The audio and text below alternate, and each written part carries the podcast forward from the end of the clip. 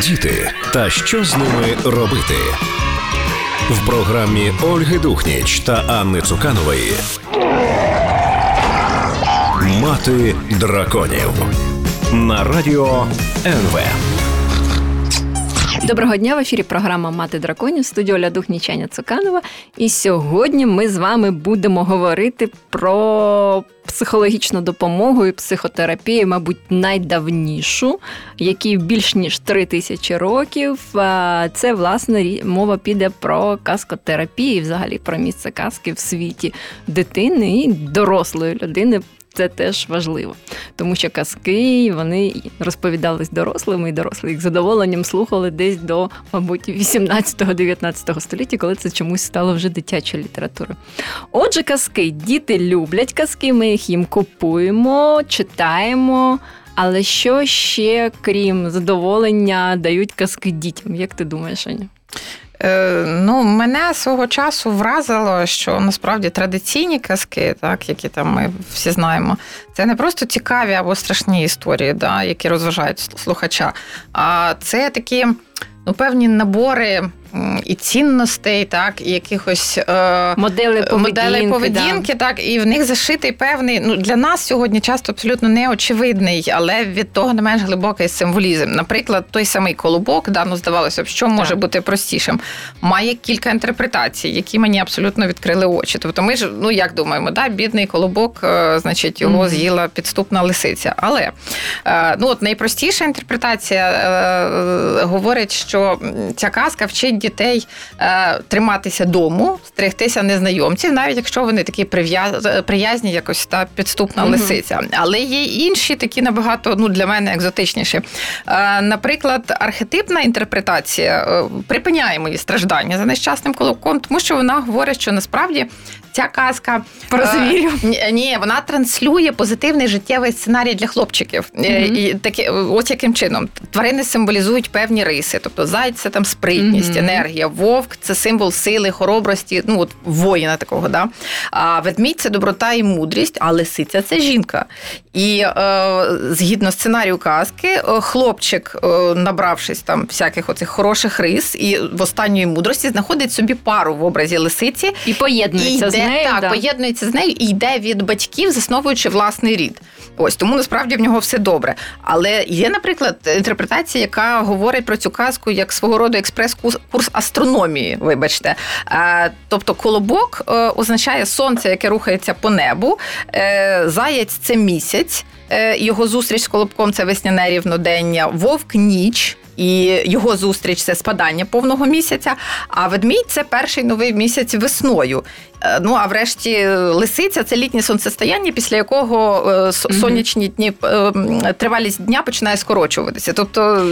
І це тільки колобок. А взагалом, казки дійсно, особливо якщо це казки різних культур, вони нам дають зрозуміти, які різні взагалі. І в чому сходство, в чому різність людських культур, тому що в дитинстві я була шокована, наприклад, японськими казками, де допомагати якійсь там змії, яка потерпає, це небезпечно, тому що вона потім тебе вбиває.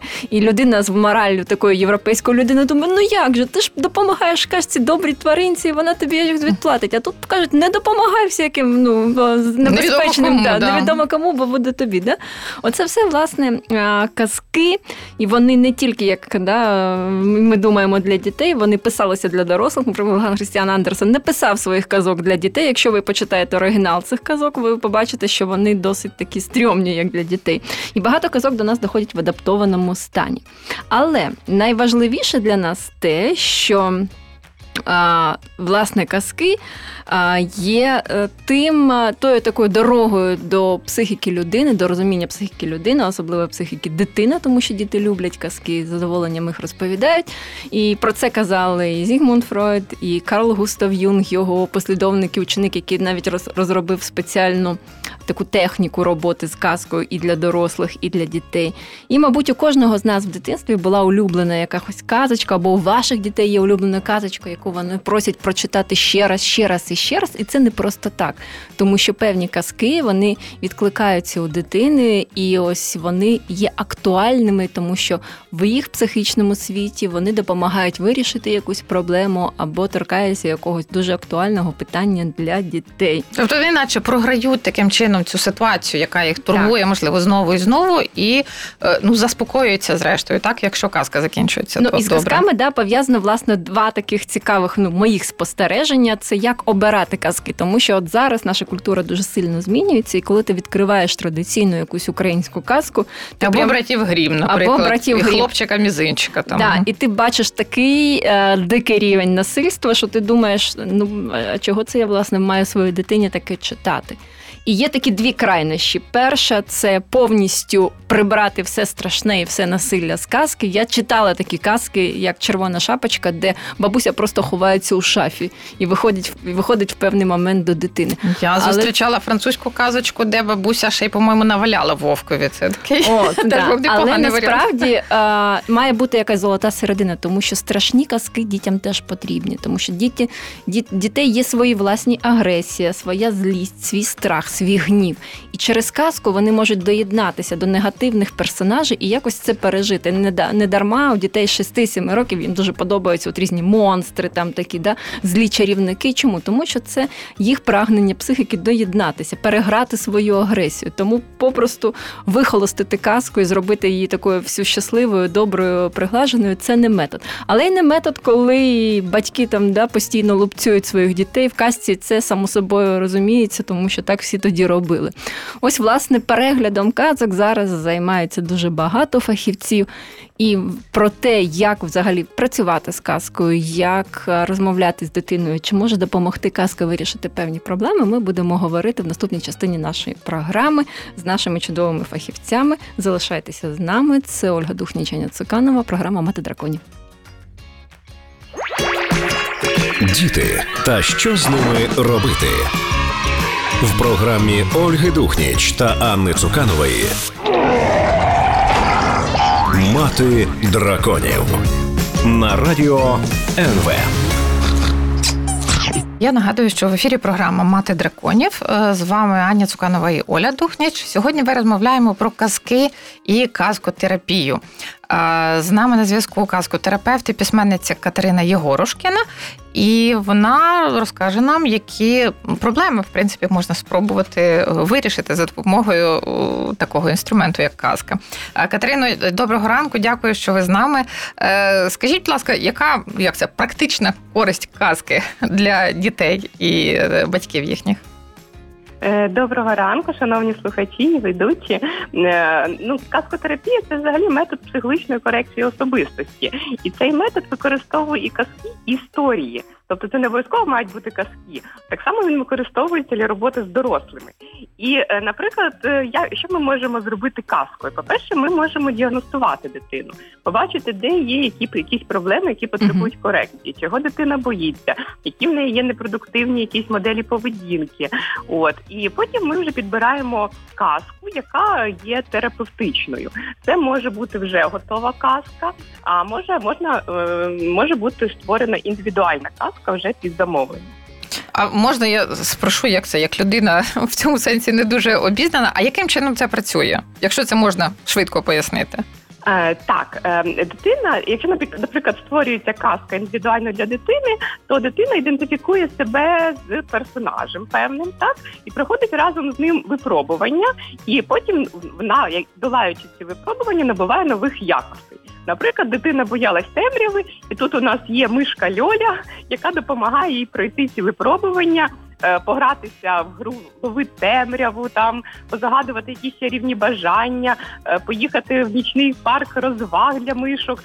І дитина, проходячи ці випробування, вона вже набуває сміливості, і страх переходить в захоплення, що є ось така класна пора. Я хочу тут, власне, підтримати Катерину, тому що в мене в дитини є така казка, вона називалась «Агов, це мій монстр». Вона про монстрів, які живуть під ліжком, і вони всі такі веселі. Я пам'ятаю, що її язика збила, читаючи цю казку разів так по 5 кожного вечора, тому що дитина дійсно ідентифікувалася, що ці монстри, вони такі класні, і в мене дитина не боялася темряви після цього. Так, справді діти можуть просити якусь казку читати по 5, по 10, по 100 разів, батьки цього не розуміють, а насправді для дитини важливо засвоїти цей урок, який є в казці, і змінити свою модель поведінки на іншу, і для цього потрібен час. Дуже рідко, коли це відбувається зараз, хоча в моїй практиці і таке бувало, що за одну казку дитини повністю зникав якийсь страх.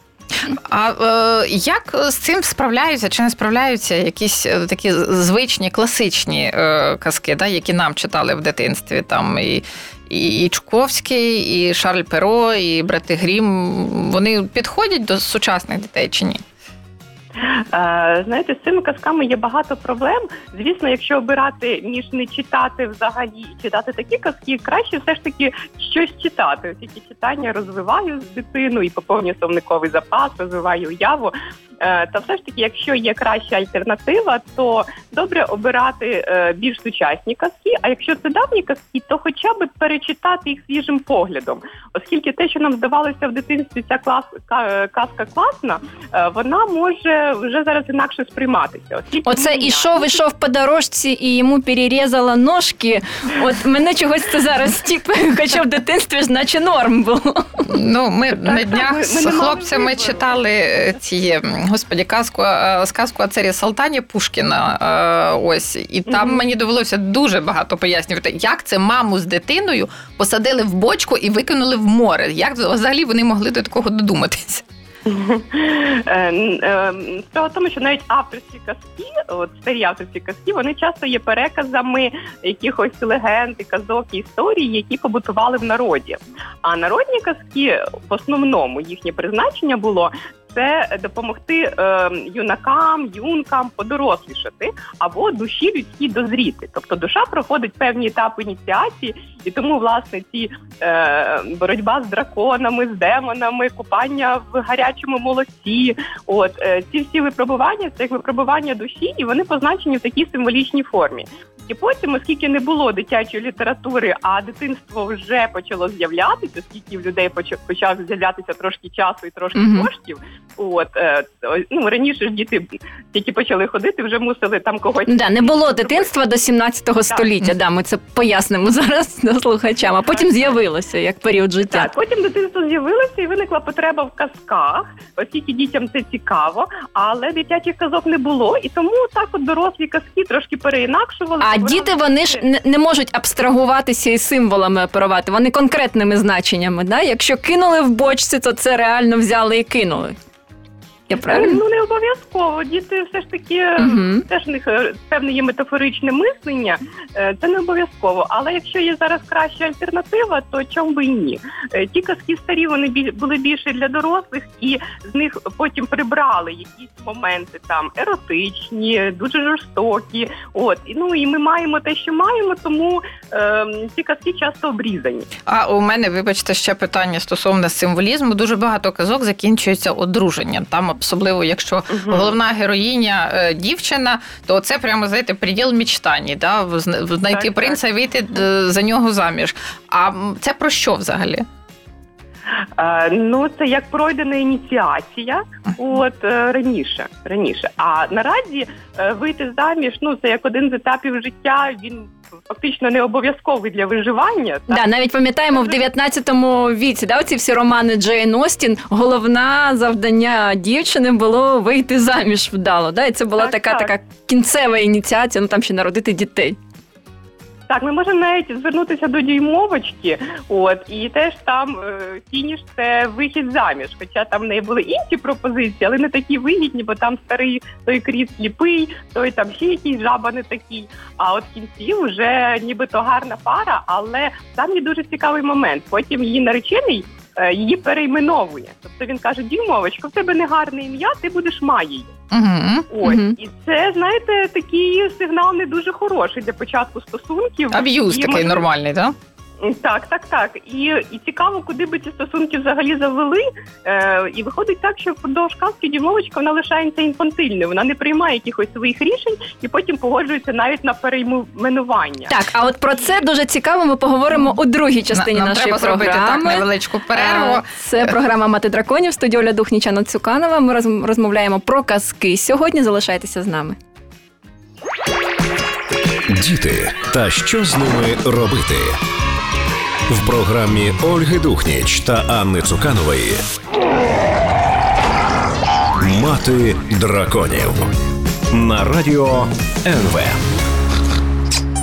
А я нагадую, що ми продовжуємо програму «Мати драконів» в студії Оля Духніч і Аня Цуканова. І сьогодні з казкотерапевтом Катериною Єгорушкіною ми обговорюємо дитячі казки, їх користь для дитини. І от, власне, в першій частині ми говорили про те, що деякі старі казки, наприклад, як «Дюймовочка», вони вже дають якісь застарілі моделі того, як має прожити своє життя, наприклад, там дівчина, там вийти заміж, це як остаточна її мета. Але чи нема там іншого сенсу, перейменування – це така ініціація вже в жінку, або іноді кажуть, що цей от вихід заміж – це таке поєднання чоловічого і жіночого в одній людині. Тобто не треба все сприймати буквально, чи треба? Чи треба, так, питання. Тут залежить від сприйняття дитини, тому що дослідники можуть інтерпретувати це як завгодно, але от у дитини може закластися така от схема. Особливо, якщо є якісь передумови в родині, якщо позиція мами така, можна сказати, як обслуговуюча в родині, то це може закріпити негативний сценарій. А власне, от як взагалі можна зрозуміти по тому, діти ж теж розповідають казки, чи є якісь певні проблеми? На що треба звертати увагу в дитячих казках, в тих казках, які діти самі розповідають? Або в тих сценаріях, які вони, можливо, у своїх іграх відіграють і щось про це при цьому говорять? Так, звісно, можна багато чого побачити. Наприклад, якщо в іграх і дитина обирає собі в напарників, напарниці якихось агресивних дітей і весь час підпорядковується їхній волі, то це може виникати питання, наскільки в неї стійкі її власні межі особисті, і чи може вона про це поговорити зі своїми батьками. Далі, якщо в казці, наприклад, батьки... Якщо є якісь фігури, які нав'язують свою волю іншим персонажам, і персонажі повністю підпорядковуються, не можуть ніякого навіть слова проти сказати, то це теж питання, можливо, в родині є авторитарний такий стиль виховання. Звісно, страхи можна побачити. Можна побачити, чого дитина боїться, які в неї закріпились вже якісь моделі поведінки, якісь тенденції. А у мене ось питання, чи можуть якось батьки з дитиною, я не знаю, створювати, або грати в якісь казки для того, щоб їй допомогти вирішити якісь проблеми? Я пам'ятаю, наприклад, коли у мене старша дочка не хотіла ходити в дитячий садок, нам психолог радила з нею пограти в дитячий садок. І щось у нас, чесно кажучи, не дуже пішло. Чи то з мене поганий гравець, чи то якось воно їй не підходило. Обоє не дуже дитячий садок любить. Хто знає. Тобто, як можуть батьки щось зробити для своєї дитини через казку? Звісно, через казку можна багато що змінити, але є тут ще і воля самої дитини. Як бачите, як ситуація з садочком. Моя дитина теж, попри всі мої казки про садочок, попри всі наші ігри довкола садочка і хороший садочок, вона не дуже любила садочок, а школу полюбила. Так може бути якась особливість і в самої дитини. Я пам'ятаю свій перший досвід казкотерапії зі своєю власною дитиною. Я відлучала її від грудного годування, і я їй розповіла казочку, таку терапевтичну, вона уважно вислухала, казочка сподобалася, потім вона сказала ні. Казочки казочками, а молоко, будь ласка, дайте. По розкладу, так. Так, причому казочка була в такій формі, що, знаєте, такі непрямі, не можна було сказати, що я прям ось так от прямо їй скажу, що завтра вже все. Взась. Ні, вона була, все там ретельно було запаковано, в зайчиків, пострибайчиків, але все одно дитина, вона все просікла, і вона сказала просто ні. Не вийшло. Так, і є в мене така от книжка, той рік вийшла, «Історії хоробриків з горішкових плавнів». До речі, ця книжка, на неї дуже гарні відгуки, і я писала, звісно, її теж і для своєї дитини. Це оповідки для тих, хто хоче бути сміливим. Вона видана в видавництві «Юва» Харківському, і там 7 історій про різних звірят, які мають різні страхи. І після кожної історії ще є псовина порадня. І там окремо поради для діток і для дорослих, як впоратись з тим чи тим страхом. А ви могли б приклади навести, да? Тому що це важливо, бо ми часто купуємо дітям казки, і там кажуть, терапевтична казка. І ми так думаємо, от я прочитав, і воно все так зразу. Я ніколи не могла зрозуміти, чим терапевтична від нетерапевтичної відрізняється. От розкажіть нам, будь ласка, да, як ще може батьки самі попрацювати з дитиною за казкою? Так, я цією темою казкотерапії займаюся вже 16 років, і дуже часто батьки питають, а дайте нам якусь інструкцію, як працювати з казкою. Тому що, прийшли з роботи і не дуже хочеться там думати, додумуватися, і в кожного є ресурс на те. Тому завдання таких книжок дати ще ресурс батькам, щоб вони мали якісь ідеї, їх осмислювали і могли вже потім своїми словами переповісти дітям. От, наприклад, тут є казка про те, як з'являється меншенький братик, і в сім'ї ревнощі, старшенький ревнує, хвилюється, чи батьки його люблять. От, і тут псовинні порадні, наприклад, дітлахам. Якщо ти маєш молодших братиків чи сестричок, то легко зрозумієш Кіко. Найбільше він боїться, що в серцях мами і тата тепер бракуватиме любові для нього. А почуття, які переживає кінгурятко, називається ревнощами. Так, навіть із цим можна поступово впоратись. Подумай, як немовлятку непросто. Воно може почуватися прибульцем із далекої галактики. Адже всі вміють говорити, ходити, вдягатися, а воно нічогісінько. А для батьків які поради для дітей? Зрозуміло, може, для них теж є казки, які знаєте? От тут же ж поради для батьків, я тут скорочено лише кілька пунктів зачитаю. Я перепрошую, я зразу маю попередити, що в нас лишилася одна хвилина, тобто нам треба так...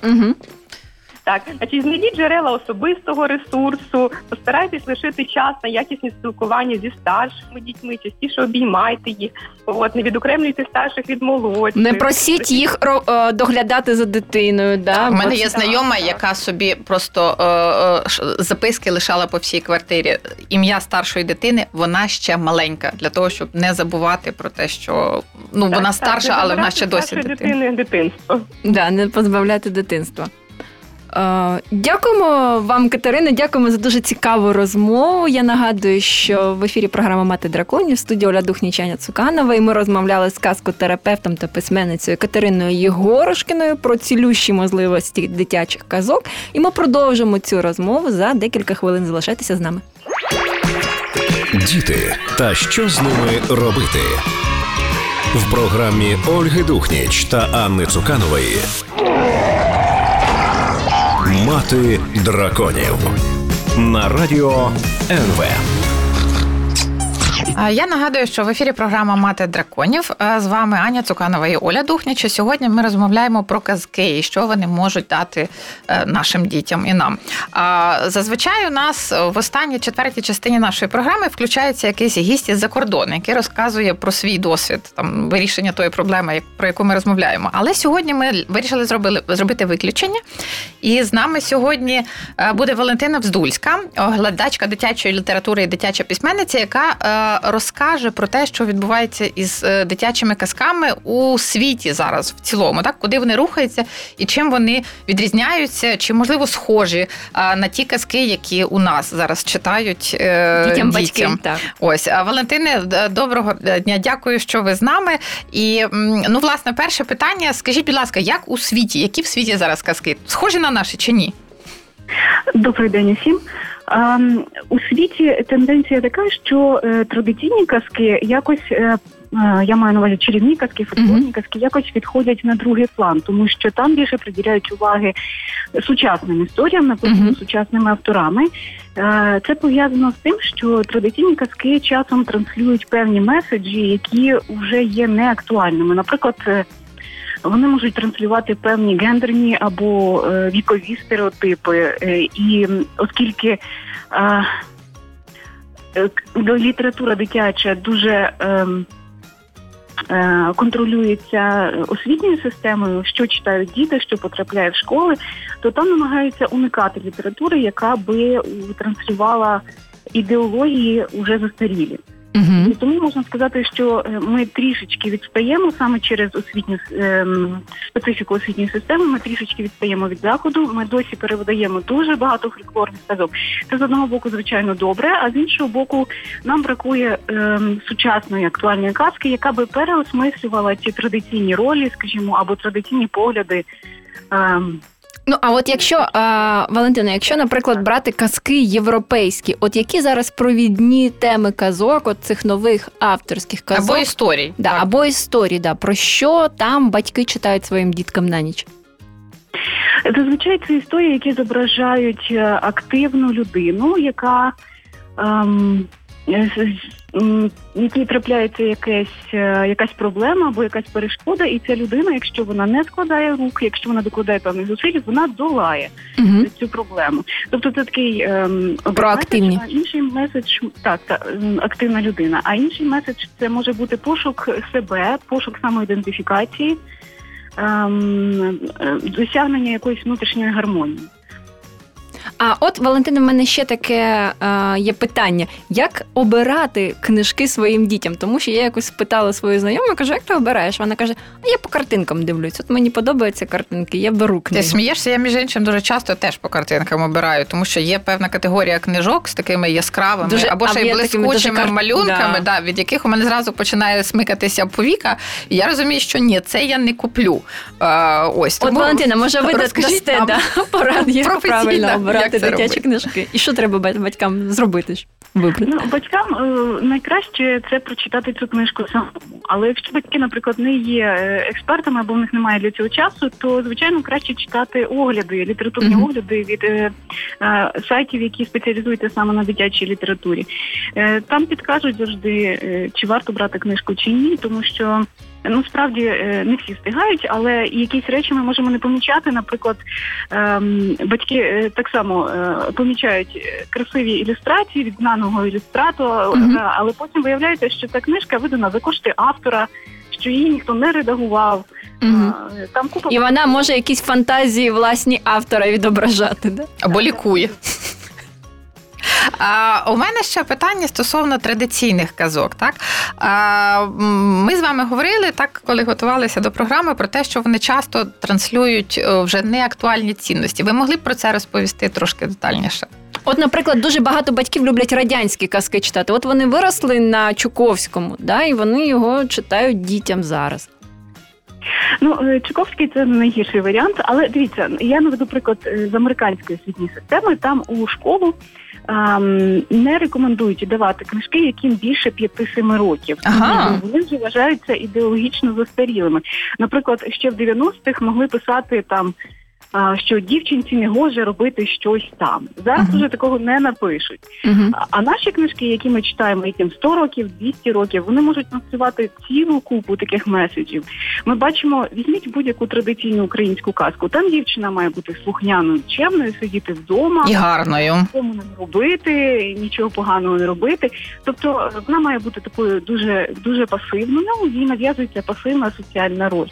А водночас чоловік, тому що чоловікам теж нав'язуються стереотипи. Чоловік має бути обов'язково героєм, сильним. Він не може бути собою, не може бути тим, ким він хоче бути. Він має наслідувати певну соціальну модель.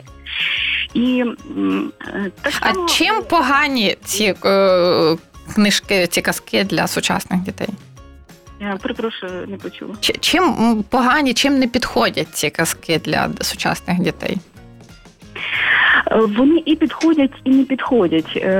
Тут два моменти. Перше, вони не підходять, якщо вони справді тягнуть нас кудись в минуле, нав'язуючи певні стереотипні погляди.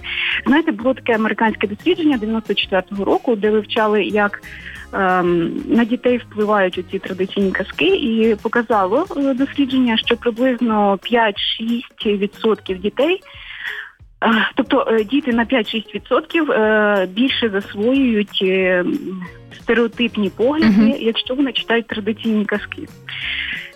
І, тобто, з одного боку, ми маємо читати дітям сучасну літературу, сучасні казки, але з іншого боку, традиційні казки, вони теж дуже цінні. І це а розкажіть, будь ласка, чим? Але в нас дуже мало часу, буквально півхвилинки лишилося.